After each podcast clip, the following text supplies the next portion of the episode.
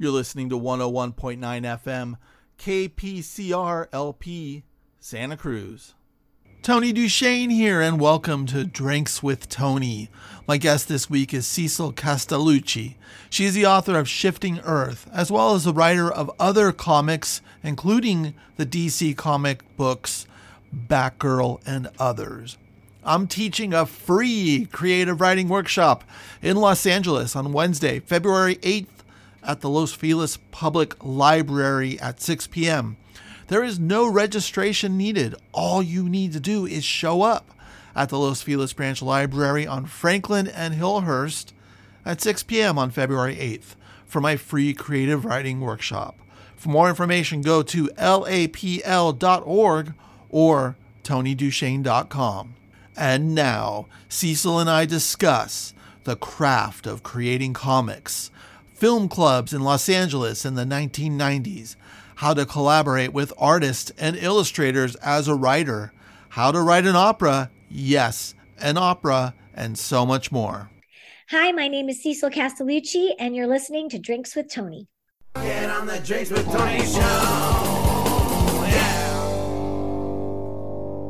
You're listening to Drinks with Tony. I'm your host, Tony DuShane. Today on the show, we have Cecil Castellucci. She's the author of Shifting Earth, a graphic novel. Cecil, hi. Hi, how are you today?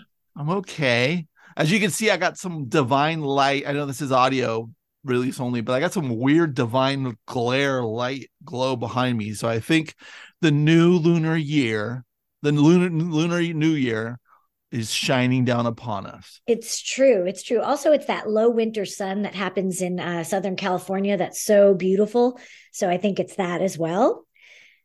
Yeah, it's such a trip. And, and it's because you were telling me before we started recording about how cold it is. I love yeah. this weather because I'm oh. from San Francisco. And it's just like, it's been a delight for me to like wear a jacket and scarf every day. I mean, I do love a good sweater. A sweater. I mean, you know, I've lived. I I grew up in New York City. I'm Canadian, so you know, um, uh, from Montreal as well, and so I love wearing tights and sweaters. But what I don't like is, and I know everybody makes fun of us, Southern California people, for being cold in winter when it's always so beautiful. But we don't. I don't have insulation in my house, so it's it's drafty. You know. Yeah, we're not. They don't understand. We're not prepared for it. Yeah, exactly. It's so, and this yeah. has been and I I just I was just we don't have to talk about the weather the whole yeah, time. exactly. Yeah. But this has been such a fun winter for me because it kind of reminds me when I first moved to LA around 2014. I remembered moving and having a a cold winter, cold rainy winter like this, and I was like, "LA's awesome. This is great." and then I was like, "When's that? When's that winter coming back? When's that well, winter coming back?" And now we got it. Yeah, yeah. No, it's special here. Yeah. So you uh when did you move from Canada to New York? Uh I actually no, I moved from New York to Canada. Okay. Uh, and then my because my parents moved back home. I'm French Canadian. Ah, uh, do you parle um, français? Oui, je parle français. Oh, um, ooh la la. And, and uh uh, and then I moved uh, to LA in '96, so I've been here a hmm. while. Cool. What was it like growing up? Um, because you, you were you growing up were, were your like were your prime young years in New York City or were they yeah. in Montreal? They were New York oh. City. Yep. I grew up in the Bronx and um I went to the High School Performing Arts, which is now LaGuardia, which is if you saw the movie Fame, uh, that's the school I went to. I still and, haven't seen um, it, and I that's actually on my list of things to watch. Oh yeah, Fame, well, there's Fame, and then there's the other dance movie from the early '80s that I need to see too. But Flashdance, Flashdance. Yeah. Oh yeah, yeah. Okay, yeah. Okay, go ahead. Um, so yeah, so I went to that high school and um, uh, studied theater. Um, and uh, yeah, so uh, and then moved to Montreal to follow my parents when I ran out of money uh, because I was going to NYU film school and I ran out of money. And so my parents were like, come to Canada. So I finished film school in Montreal. So you were in your were you what part of the film industry were you thinking that you were going to be in? When at that age? I thought that I was going to become a, a, great film director, and um, actually wrote you a memoir. Still can. Yeah, I know. I, I wrote a I wrote a memoir called "Girl on Film" that was published by Archaia Boom Studios, and it's um mm-hmm. it's about me making every single artistic decision in my life to become the world's greatest filmmaker. Um, and that, like, that thing that happens when we're artists where you even though you you point yourself in one direction another art form kind of like you know sort of brings you along its merry way. Um so yeah so i decided that i wanted to make films when i saw star wars uh the a new hope and i made every single decision. Like the reason why i went to the high school performing arts was because i was calling up nyu film when i was 10 and being like when can i apply? And they were like you have to go to high school. And i was like ugh high school? Such a waste of years you know my precious years. So i thought oh well what if i go to an acting high school and train myself to become an actor's director? You know and so it's like every single thing was like towards becoming a filmmaker. Um and uh uh so that that was that was that that's it. I, I need to read that memoir. When did that come out? Uh i think uh 2019 2018 oh okay. Oh yeah yeah it's new. recent. Yeah yeah. Yeah it is interesting way like so when so was that when did the writing bug when did you realize wait a second i'm i'm a writer. This is my soul. I mean, I think it was always there. I mean, I think I mm-hmm. was always, you know, like uh, uh, my my junior high school friends, uh, who I'm still hang out with, um, make fun of me because I used to um, I used to write a soap opera uh, that included all the gossip of everybody in middle school, and I would like type up sort of the drama. It was like Riverdale General Hospital and like, you know, and then I would pass out the pages like at lunchtime, you know, for people to read the newest episode of, you know, whatever. So I think it was always a part of what I was doing. And then when I was in film school, when I um in Montreal at Concordia University, I um I uh I joined a, indie rock band you know um, and uh, so became a musician and i started thinking of stories as like you know i was telling stories through through music and then you know it's just that's like now i kind of feel like you know because i write opera librettos i write comic books i write you know um, novels uh, I, I i'm trying to write plays now like i wrote i've written you know punk songs um that like I like to think of it as like a um you know a, a story comes to me and um and then I decide what way would be best served you know to tell that that story and it's funny because i haven't written a screenplay or like television which is what got me into this in the first place but um but yeah, I kind of feel like, you know, visual artists, they have this toolbox where they can use charcoals or oil paints or watercolors or pencils or, you know, whatever, ink. Um, and however they draw a scene will look slightly different depending on the tool that they have. And I feel like it's the same way with stories, right? Like how you tell it.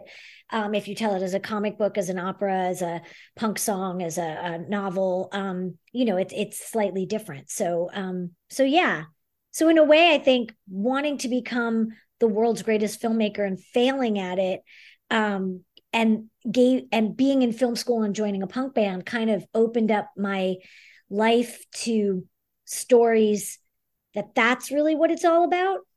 Yeah. And it's the same thing, you know. Yeah, like, yeah. It's you know? that's the beauty of everything. Is like our life is a story. Yeah. we get to dive into just storytelling. How yeah how amazing is that? What punk band were you in?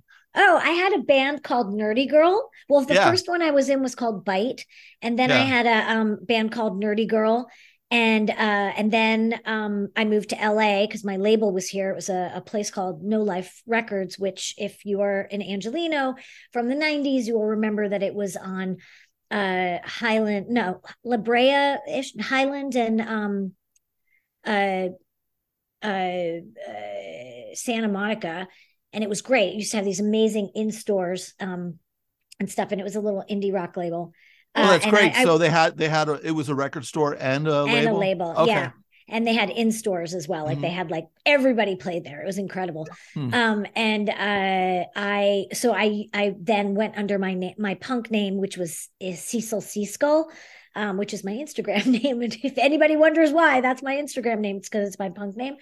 Um, and not Bite, but Nerdy Girl and Cecil Seaskull, they're on Spotify and um, uh, you know, app, iTunes, and you know, any streaming service. So you can. So you're making a ton. That's where all your money's coming from. yeah, it's I mean, like, obviously. rolling in. I I don't think I've ever made a single dime on uh on them um being up there, but um, but it's nice to have it up there, you know, just in because I feel like it's just good to have documentation of the arts that you've done, you know, and that's a it's a big part of my history. It's what brought me to Los Angeles, and it's um you know, it was I, I call it my first career. My first career was being in an indie rock band, you know, because we put out CDs and seven inches and I Wow. toured the US and Canada and like that was a part of my life. you were you were, know? you were in a van doing the doing the whole tour doing thing. the thing, you know, and so um and then came here and then when you know when um in 1999 2000s when uh you know the whole mp3 revolution happened and like all the um all my friends who are like on major labels um like a&m and like whatever like they all all those labels folded and everybody lost their record deals and um even my label folded. I was on cargo in canada and that folded. And um and so then it was like okay well what do i do next? And i'd always wanted to write children's books and so i was like okay well i guess now i'm going to become an author and that was That's what you did. Is you Yep. you you you were you were punk rock until you Yep. until it was just like it was over, and then Yep. you're like, now I'm a children's author. yep. Wow. yeah Yeah, that- there's something. Very interesting. What because when you're in junior high and you're and you're you have such forward thinking that you're making phone calls to a university, yeah I, it's just like th- th- that's if one they should just immediately said, hey, you know what, give us a call because we'll take you and we'll we'll because because you did you got know it. Yeah, They- like yeah. most of us don't get you know most of people most people don't get it at all. Some of us it takes a long time to get it, and you're getting it and what before right when you're hitting double digit uh, years. Yeah, yeah. I mean, I mean, I just knew that I wanted to be an artist. I knew that I Yeah. wanted to tell stories, and I think I was so obsessed with Star Wars that I just assumed that that was what you did, you know. But like, Yeah. um, you know, I mean, I was very serious about it. Like when I was seventeen, I got an internship at Women Make Movies, which was a a feminist film distribution company. When I was in Montreal, I worked at a feminist video collective. I mean, I was like,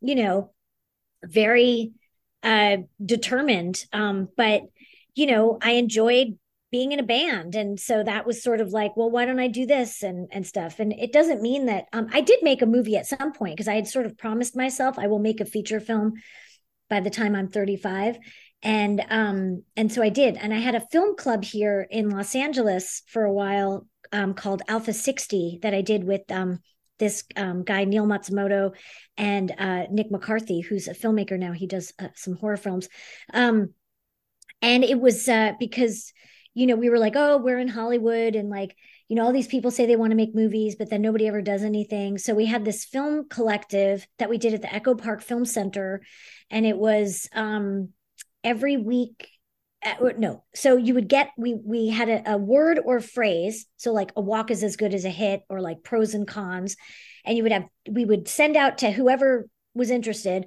you had two weeks to write a five minute script and this was like at the time of like you know the sort of dv you know Mhm. revolution like in er, 2000s Yeah. and um and then we would all meet at a cafe and everybody would put their name in a pot and you'd pick someone else's script and then you had four weeks to shoot and edit a film and uh, the rule was that you could throw out the script but you had to keep the heart of whatever was in the script and it was one of the best writing lessons i ever learned because um, what i learned what and we did it for like two years every six Yeah. weeks we would make like Wow. five minute films and um and uh what was amazing about it was that everybody always thought that the script that they wrote was the best script ever and the script that they got was the worst script ever and it was really all about sort of i think training oneself to let go of the preciousness of your work and um at least that's what I learned. And like our, you know,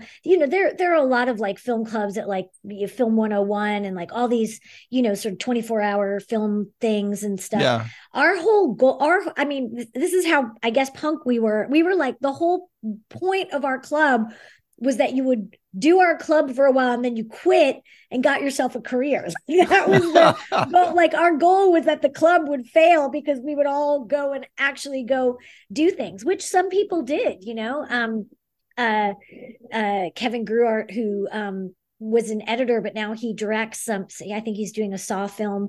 You know, like people went. Nick was doing horror films. Like people went on to, you know, um, uh, to do things. So um, yeah. so that, wow. Yeah.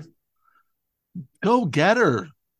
Yeah, I haven't talked about Alpha 60 in a long time, and I keep forgetting that it was like really awesome. Like it was an awesome training wheels for just being an artist and just sort of throwing yourself into um into the work yeah and finally having access to uh cameras that can that you yeah. can dump the footage and actually do an edit on a yeah. computer yeah i mean that's that's what was yeah. opening everything up at that time if i remember yeah exactly yeah.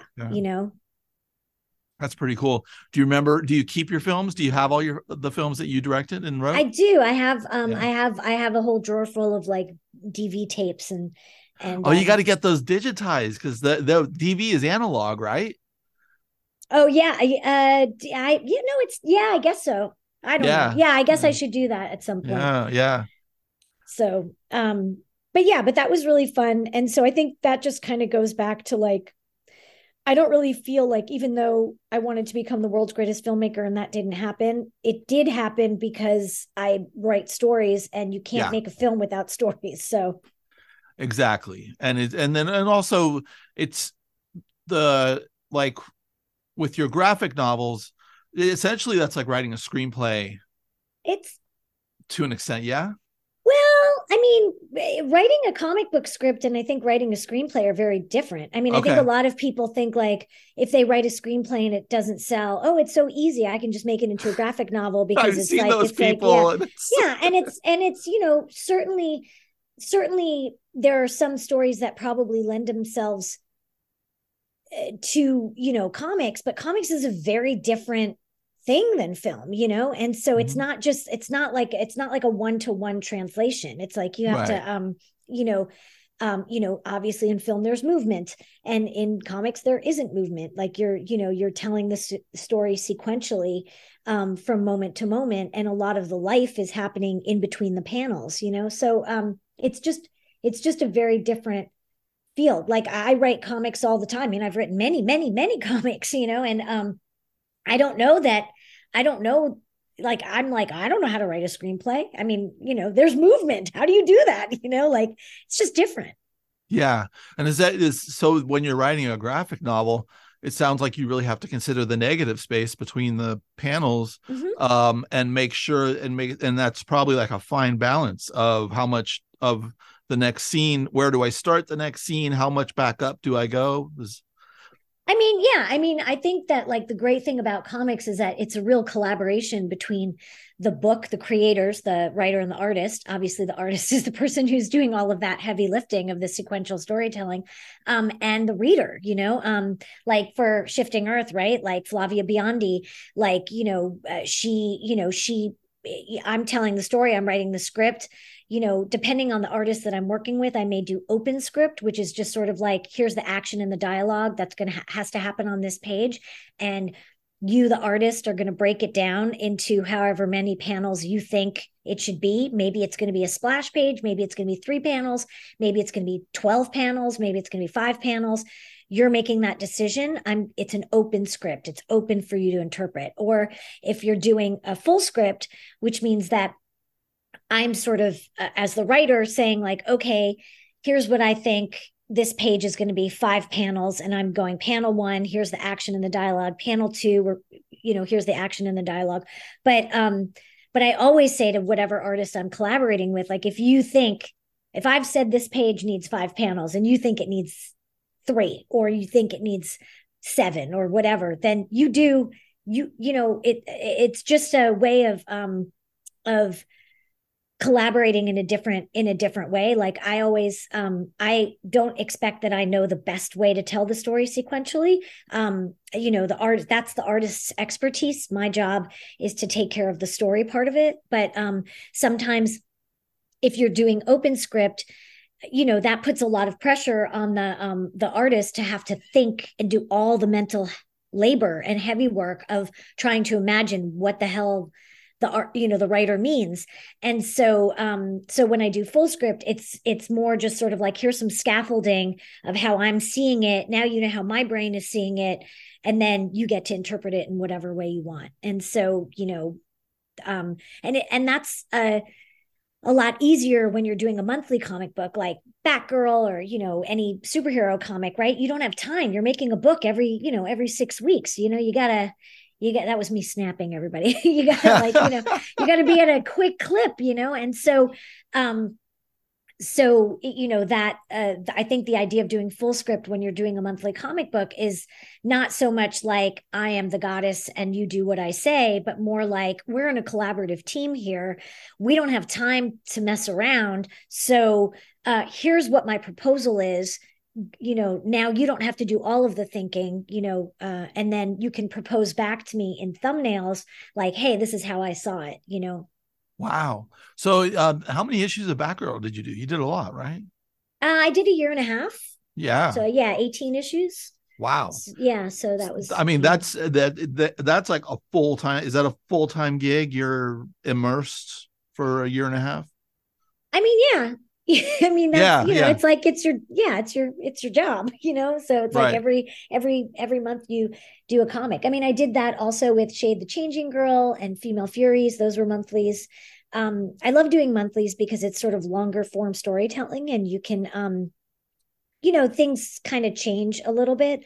But I love um, I love when they are like Shade the Changing Girl, which was also 18 issues, and Female Furies was only six issues, but like you know where there's a beginning and, and an end. So it Yeah. feels like a novel, you know. Um, uh, whereas like with Batgirl, it was going to be ongoing until, you know, uh, big you know companies like dc they then decide okay we're going to have new event and so we're going to change the teams up and we're going to change things up you know we're ha- you know so um so you just you you're you just keep going and you're sort of like swimming in the in the waters of um of that shared universe I love that kind of pressure. I, I get excited Yeah. when there's that kind of pressure, and it's just like that gun to the head, where it's just like this is due, this is going to be due.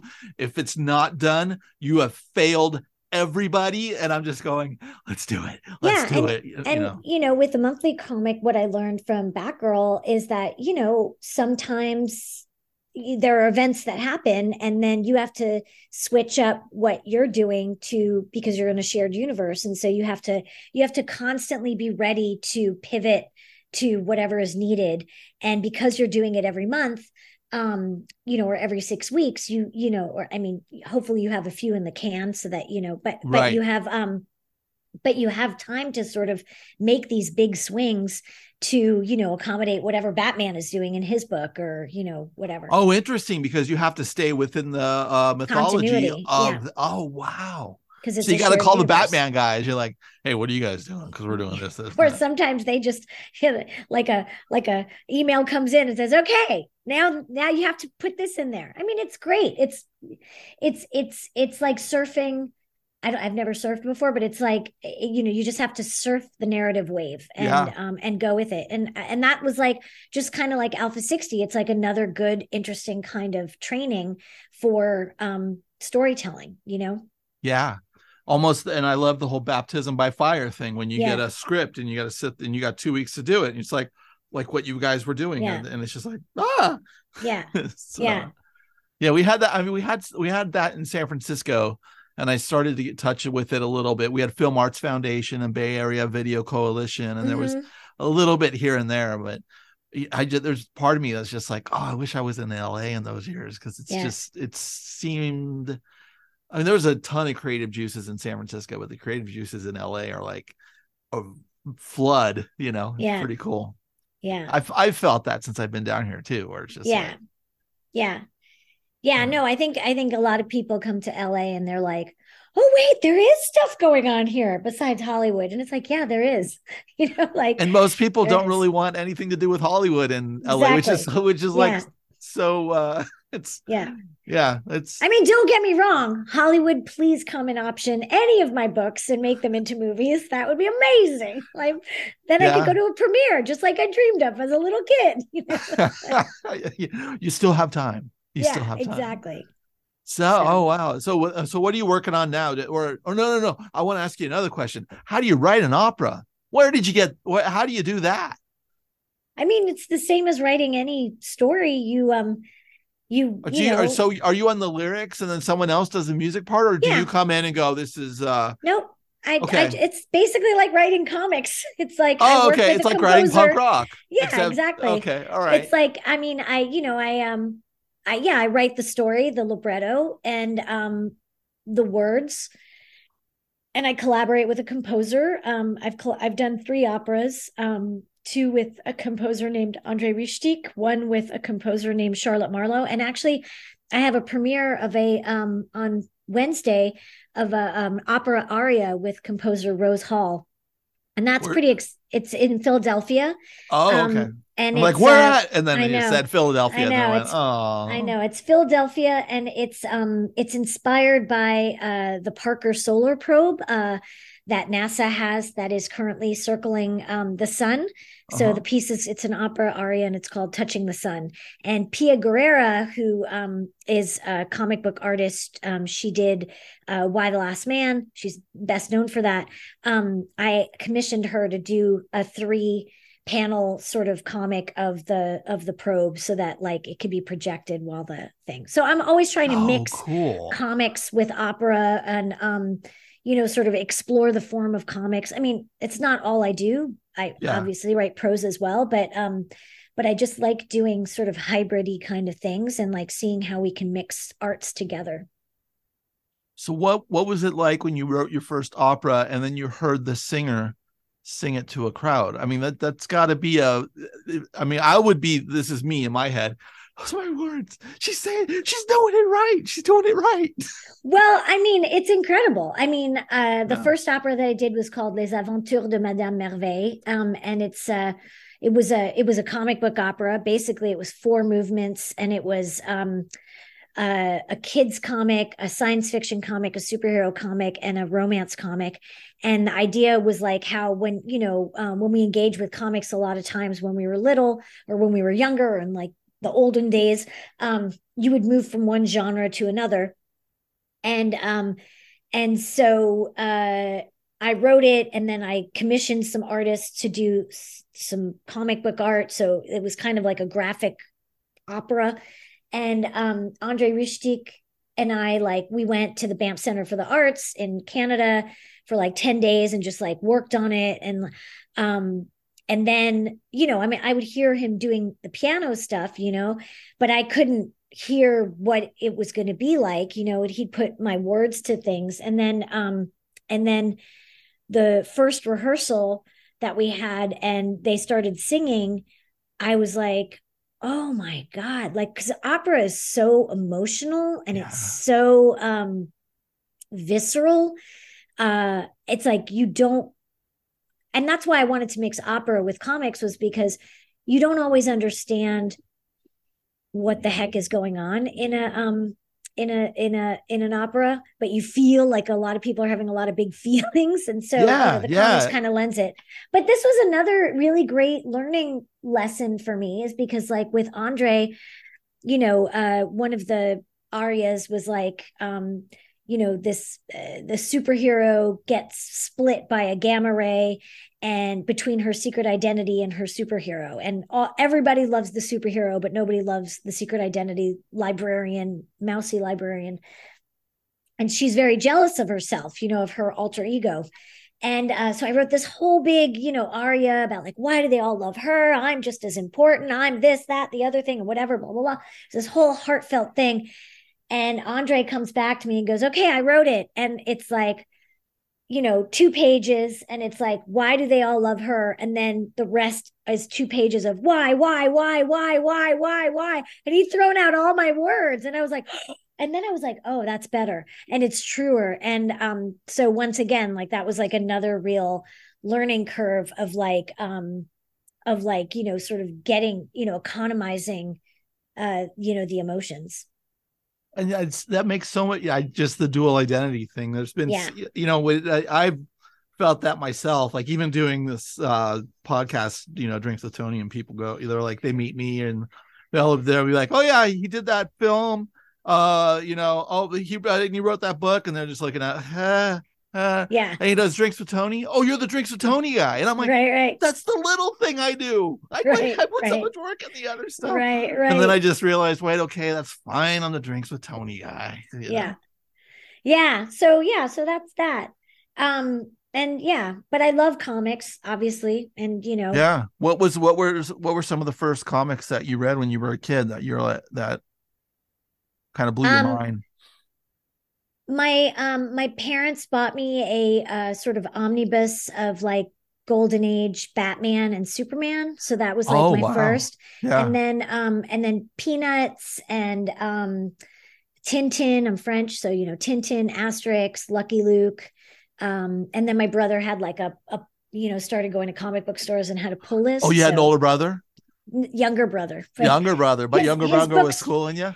His his books no he just like had a good taste in science fiction and so i just assumed that his bookshelf was my bookshelf too like would just take his books Yeah. um yeah so um yeah Where did you see the first Star Wars? uh i guess it was long island somewhere Really? Oh, okay. It was in the movie theater. yeah Yeah, I saw it at a. My parents took me to the drive-in. Oh yeah no yeah i mean Th- That's like such a terrible way, to see Star Wars with a tinny little. uh yeah i don't think i've ever been to a drive-in Really? maybe Oh yeah, I guess it's probably harder in New York City because yeah it just wasn't like yeah it just wasn't a part of my yeah. my thing. I think I went once, but it, you know, it's not not like it's not like this. To me, it's like that's what happened in the 1950s.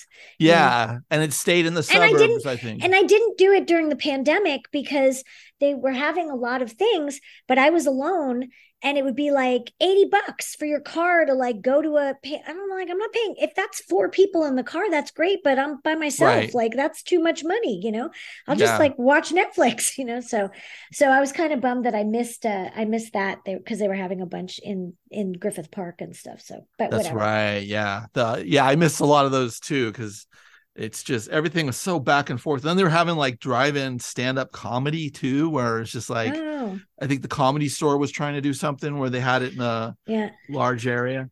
They just they, they really just needed to do construction yeah right when we're taping. oh thanks. right Thanks. Thanks, guys. um so yeah so wait what were we going to move on were, were we talking about I don't know. Okay, well, I, let's talk about Shifting Earth because that's my new book. Yeah, yeah, yeah. Oh no, I was asking about Star Wars because because I looked on your website and it said you did you sleep for like six days or six nights before the premiere? Six weeks. Six weeks. Yeah, six weeks. You lived on the street for six weeks to see Star Wars. yes, Star Wars Episode One: The Phantom Menace on Why, Hollywood why Boulevard. would anyone wait six weeks? Like, what? What's was there a lot of people waiting six weeks, Yeah, or was okay? So it were. wasn't just you, like, kind of no, standing there. and we were raising money for the Starlight Children's Foundation. We got a permit from the city, and Mm. you know, we um. Oh, so we, it, it was a thing. yeah, we popped up our Oh. tents and we waited in line, and then the the thing was we had, it was a you know, we raised money, and then like um the you know and then that gave us the opportunity to be first because there wasn't really online ticketing like Right, exactly. 1999 so um so yeah so then we had the you know we were allowed to buy the first tickets for the first screening at the Mann's Chinese Theater so yeah Oh, fun. yeah it was great That was it. That came out in 1999. Mhm. Because the 1999 is kind of a funky. I always I always think of 1999 as like this really juicy year for a film because that was like The Matrix, Oh, Fight yeah. Club. yeah Like- i wa- i saw the matrix when i was living on the star wars line at the Mann's Chinese Theater because it was pouring rain one day. And i was like i got to get out of this rain. So i stepped out of the line. You had to sign in and out of the line. I stepped Uh-huh. out of the line and went to uh you know two steps away to the Mann's Chinese Theater to get out of the rain and watch the matrix. Yeah. And I I don't know if you remember just the like a movie like The Matrix was just so mind blowing. yeah it was mind blowing yeah yeah the other thing that i did on uh the star wars line is barnes and noble came and gave us books uh, to read because we were sitting there, you? Uh huh. and uh, and so I read Infinite Jest. That's what I read. Oh, wow. Yeah. So so how long did Infinite Jest take you to read? I mean, six weeks, I guess. now, like, you know. now, now, I now, do you like Infinite Jest? I mean, I have to honestly say that I don't really have any opinion on it. Uh, I I remember it was just kind of some like eh, you know I I I was being overstimulated by a lot of other things. So Right. it's like when I think about the reading of that book, I remember I remember it being very complicated and there was a lot of footnotes and like I can remember reading it, but I can't remember it, you know? Interesting, because because I've tried it twice up to page two hundred, Oh yeah. and then and then someone else is just like, no, dude, you just don't get it yet. You gotta try it again. And I'm like, all right, I'll try it again. And then I was just like, at 200, I was like, no, no, I don't need to try this. This book sucks. I think it And- doesn't. I think for me, it didn't matter. It was just Yeah. like I was reading a book, uh, and it was like that. You know, that was just keeping me me occupied. But um, but yeah, See, but I but it could be my problem too, because I used to think Ulysses sucked because I tried to read that when I was 30. Mm-hmm. And then I read it this last summer, and I'm like, and I'm just and my heart is still like completely open to James Joyce now. I'm just like, oh my God, he is oh yeah. God. See, and I've never managed to read Ulysses, so and that's on my list of. I actually bought a copy. Ulysses, that's the one with Bloomsday. Is that the? Yeah, that- yeah, okay. yeah. So I did a signing once for one of my books on Bloomsday, and so I Uh-huh. bought Ulysses, and I made the entire audience at my reading and my book launch right in the book, encouraging remarks for me so that I would be able to like finish Ulysses. But I never even cracked it open. but you still I- have it. I still have it. Yeah, I still Yeah. have it. Yeah, Is it what it. is it the um I forgot what the I'm I'm I'm probably sounding like I have no idea. yeah. no idea. Is it the there's the like the blue version? See, I I bought the blue no one. I tried that and I just and that freaked me out. And I then I took no a idea. class. So when I, I took a no class, I have no idea, and it doesn't matter. It's on one of my shelves somewhere, but there are so many. I have so many books in my house that there are other books. You know, it's like a double double shelf. Oh, know, yeah. double shelf situation. So it's behind one of those books, and I'm not going in there to find out. no, no, I wasn't asking to find Yeah, it. no, No, I I, get it. I was like looking in my books, going, I need to get rid of like a hundred of these. I know. 'Cause- I'm 'cause trying to a- read. Yeah, I'm trying to read books out of my house. So like Yeah. I'll read a book and then I'm like, okay, I appreciate you and fantastic, or you were terrible. I don't like you. Um, but you are now going to exit my house, and I put them in like a little free library that's down the street. I'm just trying to read them out. Yeah, re- that's a that's a great way to put it. And but the problem with me is sometimes I like them so much that I'm making all these notes, and then I have a problem getting rid of those books because I'm like, oh wait, I'm gonna hit that again. I need to read that again. Well, I mean, there's definitely book like I have a bookshelf in my living room that is books that I want to read that I don't think I'm going to want to keep. You Oh, know, and I then like I have that. like, that's and then I have a filing system. bookshelf that is like books that I want to read and I'm probably going to keep. And then I have like my signed books that I'm like, I either love you so much or you're signed, but Right, and I hate you, but you're signed, and so I'm going to keep you. right. Um, so there, there's like three different different sections. So I'm trying to read through um, the ones that I am okay to get rid of. You know, like you know, like I I just um, reread Jane Eyre, and uh, Oh, I was like, I I, don't need to keep that. I Uh-huh. I I know where to find it if I need it again. yeah, I can that one can go. That's know? yeah, yeah. I haven't read that, so Yeah. I'm I'm I'm always trying to catch up. I think on um some you know points in my life where I missed the culture. Oh yeah, so- no, I mean there's so many things. I mean even movies sometimes I'm Yeah. like, wow, I can't believe I'm such a cinephile and I've not seen that film yet or whatever it is, you know. So or you know, television show or you know, book, whatever. You know, they're always there for you. So and I I kind of feel like art sometimes it's like you have to be ready for it. It has Yes. to it has to come to you at the right time. Like I have, you know, we have plenty of friends who are authors. I buy their books. I might not have read it. You know, it might take me 5 6 years before I get to their new book yeah, or you know, the new book from 5 6 years ago. And that's because you know, a book I think lets you know when you're ready for it. yeah. There's and it's and so it's uh yeah, it always blows my mind when a book comes at the right time. Like even Ulysses, I was having a, such a I was having such a it was such a depressing like time happening um some months ago. and I just saw it on my uh, coffee table, and I it was like, I'm coming home to you.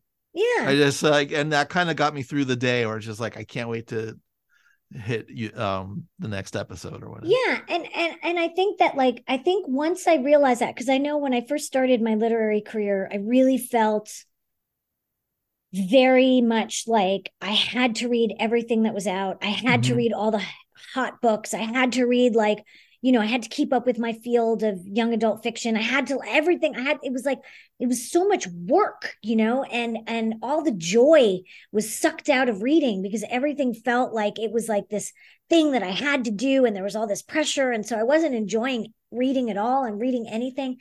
And then one day I was just like, I'm not going to read anymore. I'm not going to read anything that I don't want to read anymore. And Yeah. if it's, and so now it's like, I'll buy everybody's book when I go to their reading. I buy them and I'm going to read them. But it's like now, if it takes me a decade to read somebody's book, you know what? So be it Mhm. and it will come to me at the exact right time and i know my for myself as an author if like if you said to me right now oh i just read your first novel from 20 years ago i would be delighted do you know Yeah. what i mean like Yeah, so yeah. i figure that like my friends if i finally say like hey i finally read whatever book it is of theirs that they would be delighted because it's it's someone's someone's been hanging out with them you know so Yeah. um and that increased my reading joy by like about a million Interesting. That is so interesting. I you know I also find that depending on uh, what like what I'm reading or who I'm reading, I kind of have to protect my energy a little bit because I'm also writing. writing yeah exactly So so it's just I, I and Janet Fitch said this to me. Yeah. She said uh, writing is breathing out, reading is breathing in. She always Yeah. she uses that a lot, and it's just like. And what I breathe in, I need to, you know, there's times where I'm just like, oh, I can't breathe that in. You know, Yeah.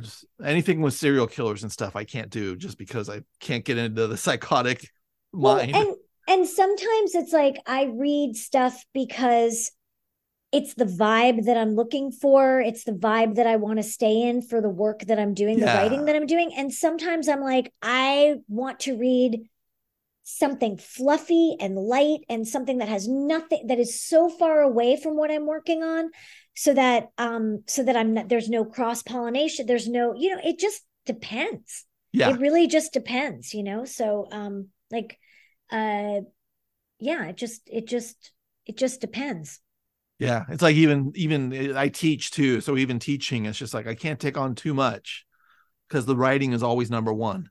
yeah It's just Yeah. that it's that everything has to feed that, you know, and then sometimes I'll even well, even now I'm getting in like better shape because of something I'm working on. But I'm Yeah. like, my mind has to have blood flow going to it so I can get more done uh, during the day. You know, I don't know Yeah. if you get if you have those weird um things that you do. They're not weird. no they're not in weird fact, they're normal, but we're they're- just different. yeah but they're i mean they're just part of your process and what i find is like a lot of times what i find really interesting is that each project that i'm working on each book that i'm working on is total like i need totally different things for it it's like i can't rely on what worked for the previous but like i can't rely on you know the things that worked for shifting earth for the book that i'm working on now it's a totally different book. And that's why it's like it's funny like when i have a panic attack and you know i start panicking about like oh my god is it over? I have no ideas. I can't write. This book is terrible. I can't finish it like whatever. And some of my friends who are not writers they'll be like but you've done it like 20 times before. Like what's the problem? You know I'm like but i've never written this book before. Like this book i haven't written before. I don't know if i can finish this one you know?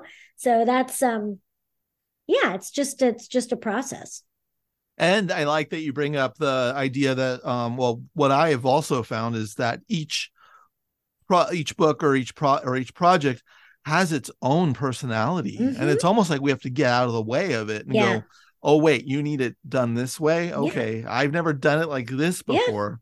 yeah And it's you know, there's uh, yeah, there's those moments of panic, especially after working on months and months on something, and you go, um, "Oh crap, this might not be anything." Yeah. I mean, I just, you know, I'm working on a graphic novel right now.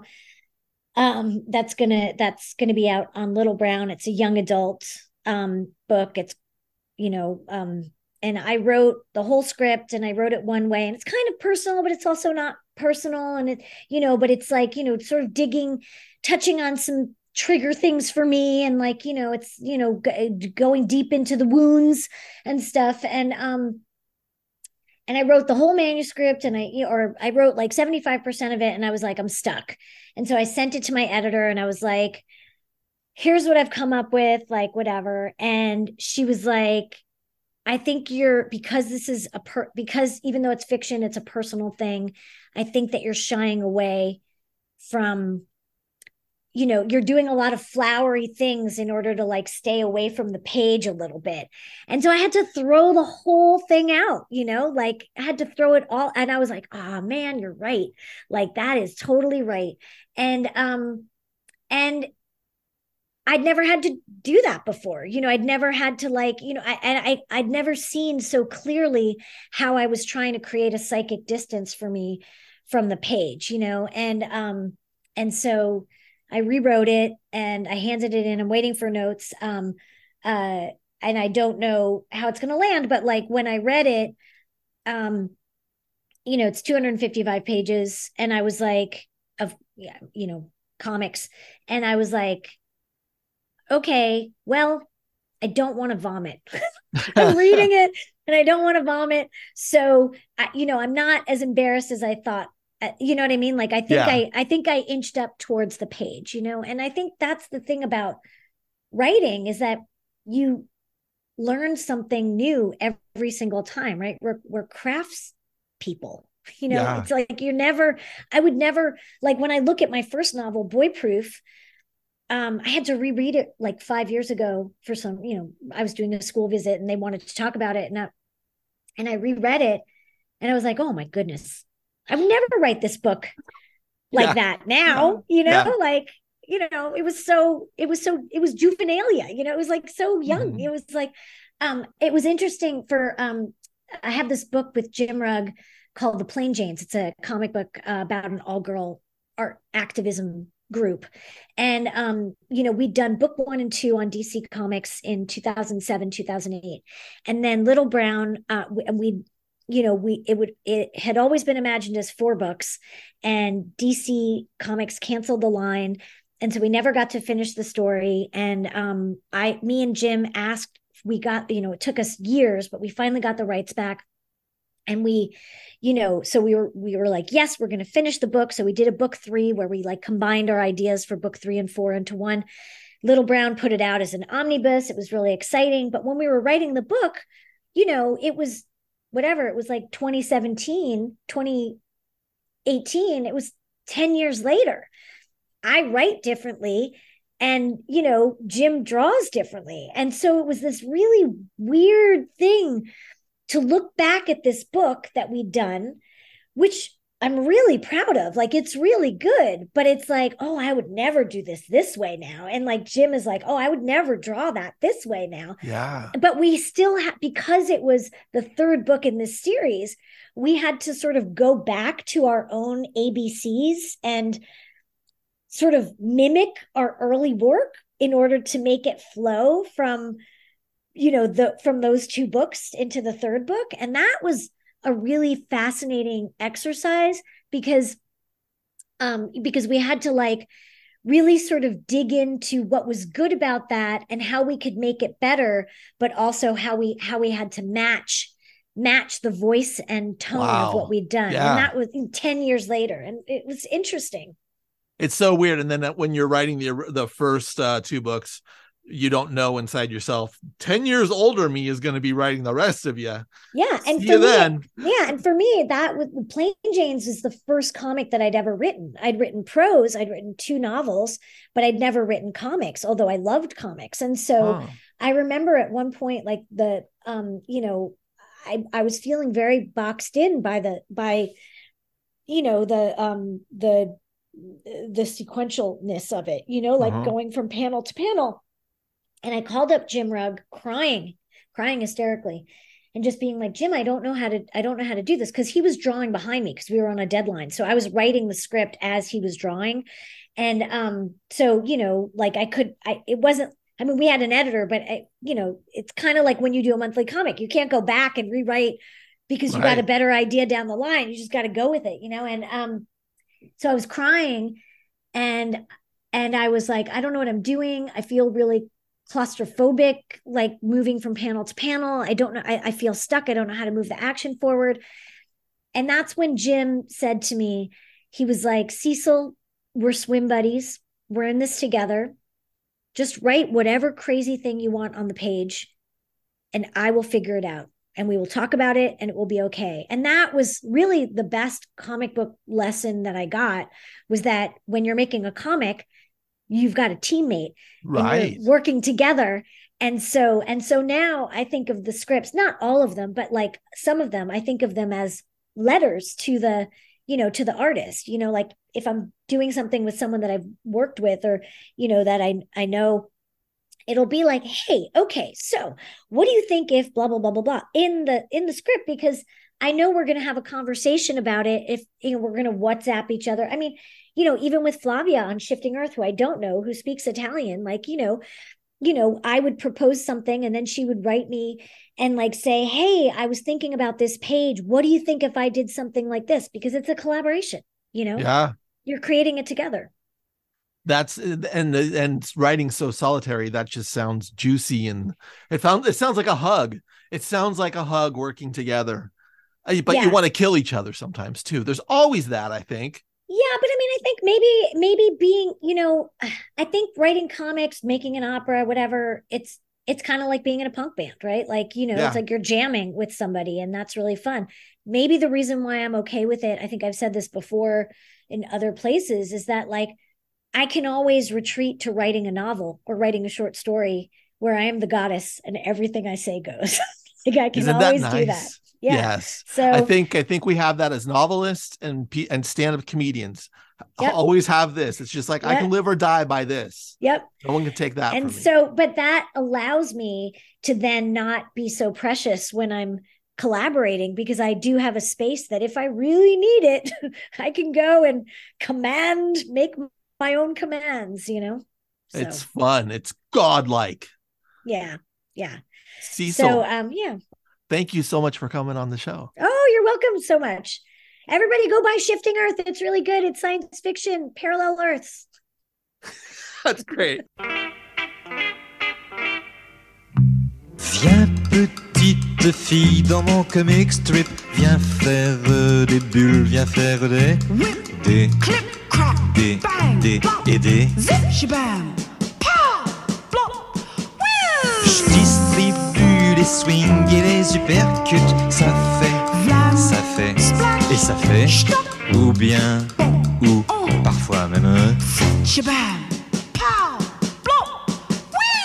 Viens petite fille dans mon comic strip, viens faire des bulles, viens faire des des des des et des.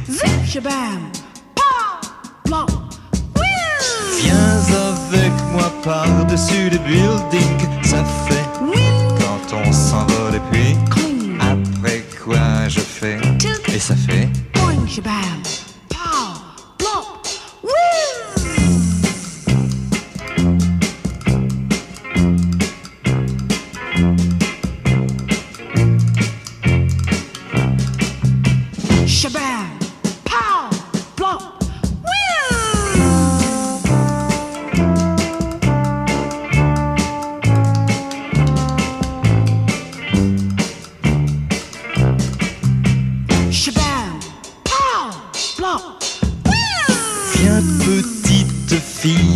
Comic strip.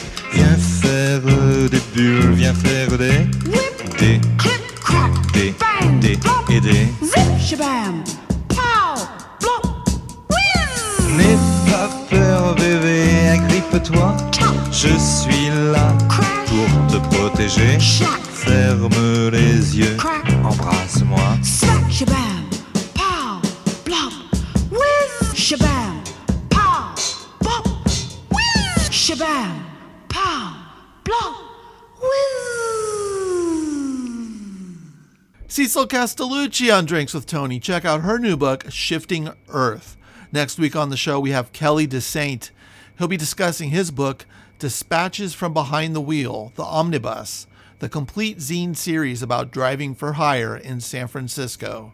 Until next week, keep drinking from the fountain of literary arts. Thanks for listening. うん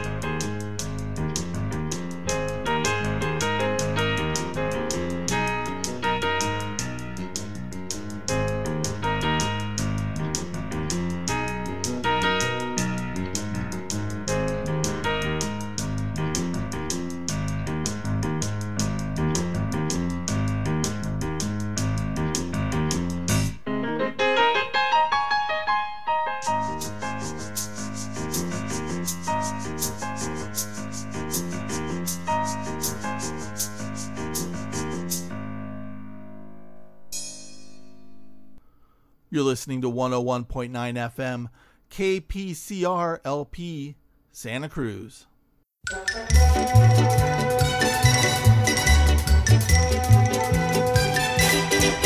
T'es toute nue sous ton poule, y a la rue qu'est ma boule, joli môme. T'as ton cœur à ton cou et le bonheur par en dessous, joli môme. T'as le rimel qui fout le camp, c'est le dégel des amants, joli môme. Ta prairie, ça sent bon, fais-en don aux amis, joli môme. T'es qu'une fleur du printemps qui se fout de l'heure et du temps. T'es qu'une rose éclatée que l'on pose à côté, joli môme. Qu'un brin de soleil dans le chagrin du réveil. T'es qu'une vente qu'on éteint comme une lampe au matin, joli môme.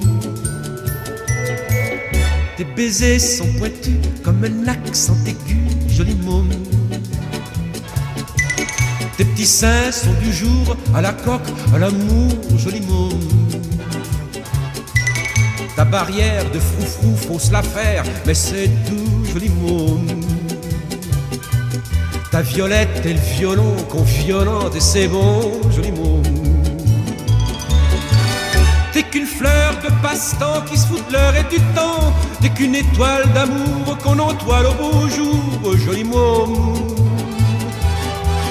T'es qu'un point sur les îles du chagrin de la vie Et qu'une chose de la vie qu'on arrose, qu'on oublie Joli môme poker des conquêtes Joli môme. T'as qu'une rime au bonheur Faut que ça rime ou que ça pleure Joli môme. T'as qu'une source au milieu qui éclabousse du bon Dieu Joli môme. T'as qu'une porte en voile blanc que l'on pousse en chantant, joli môme.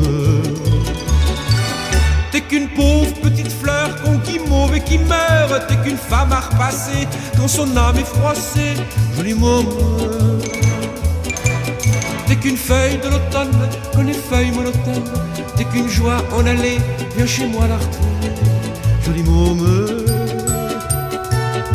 toute nue sous ton poule, y a la rue qu'est ma boule, joli mot.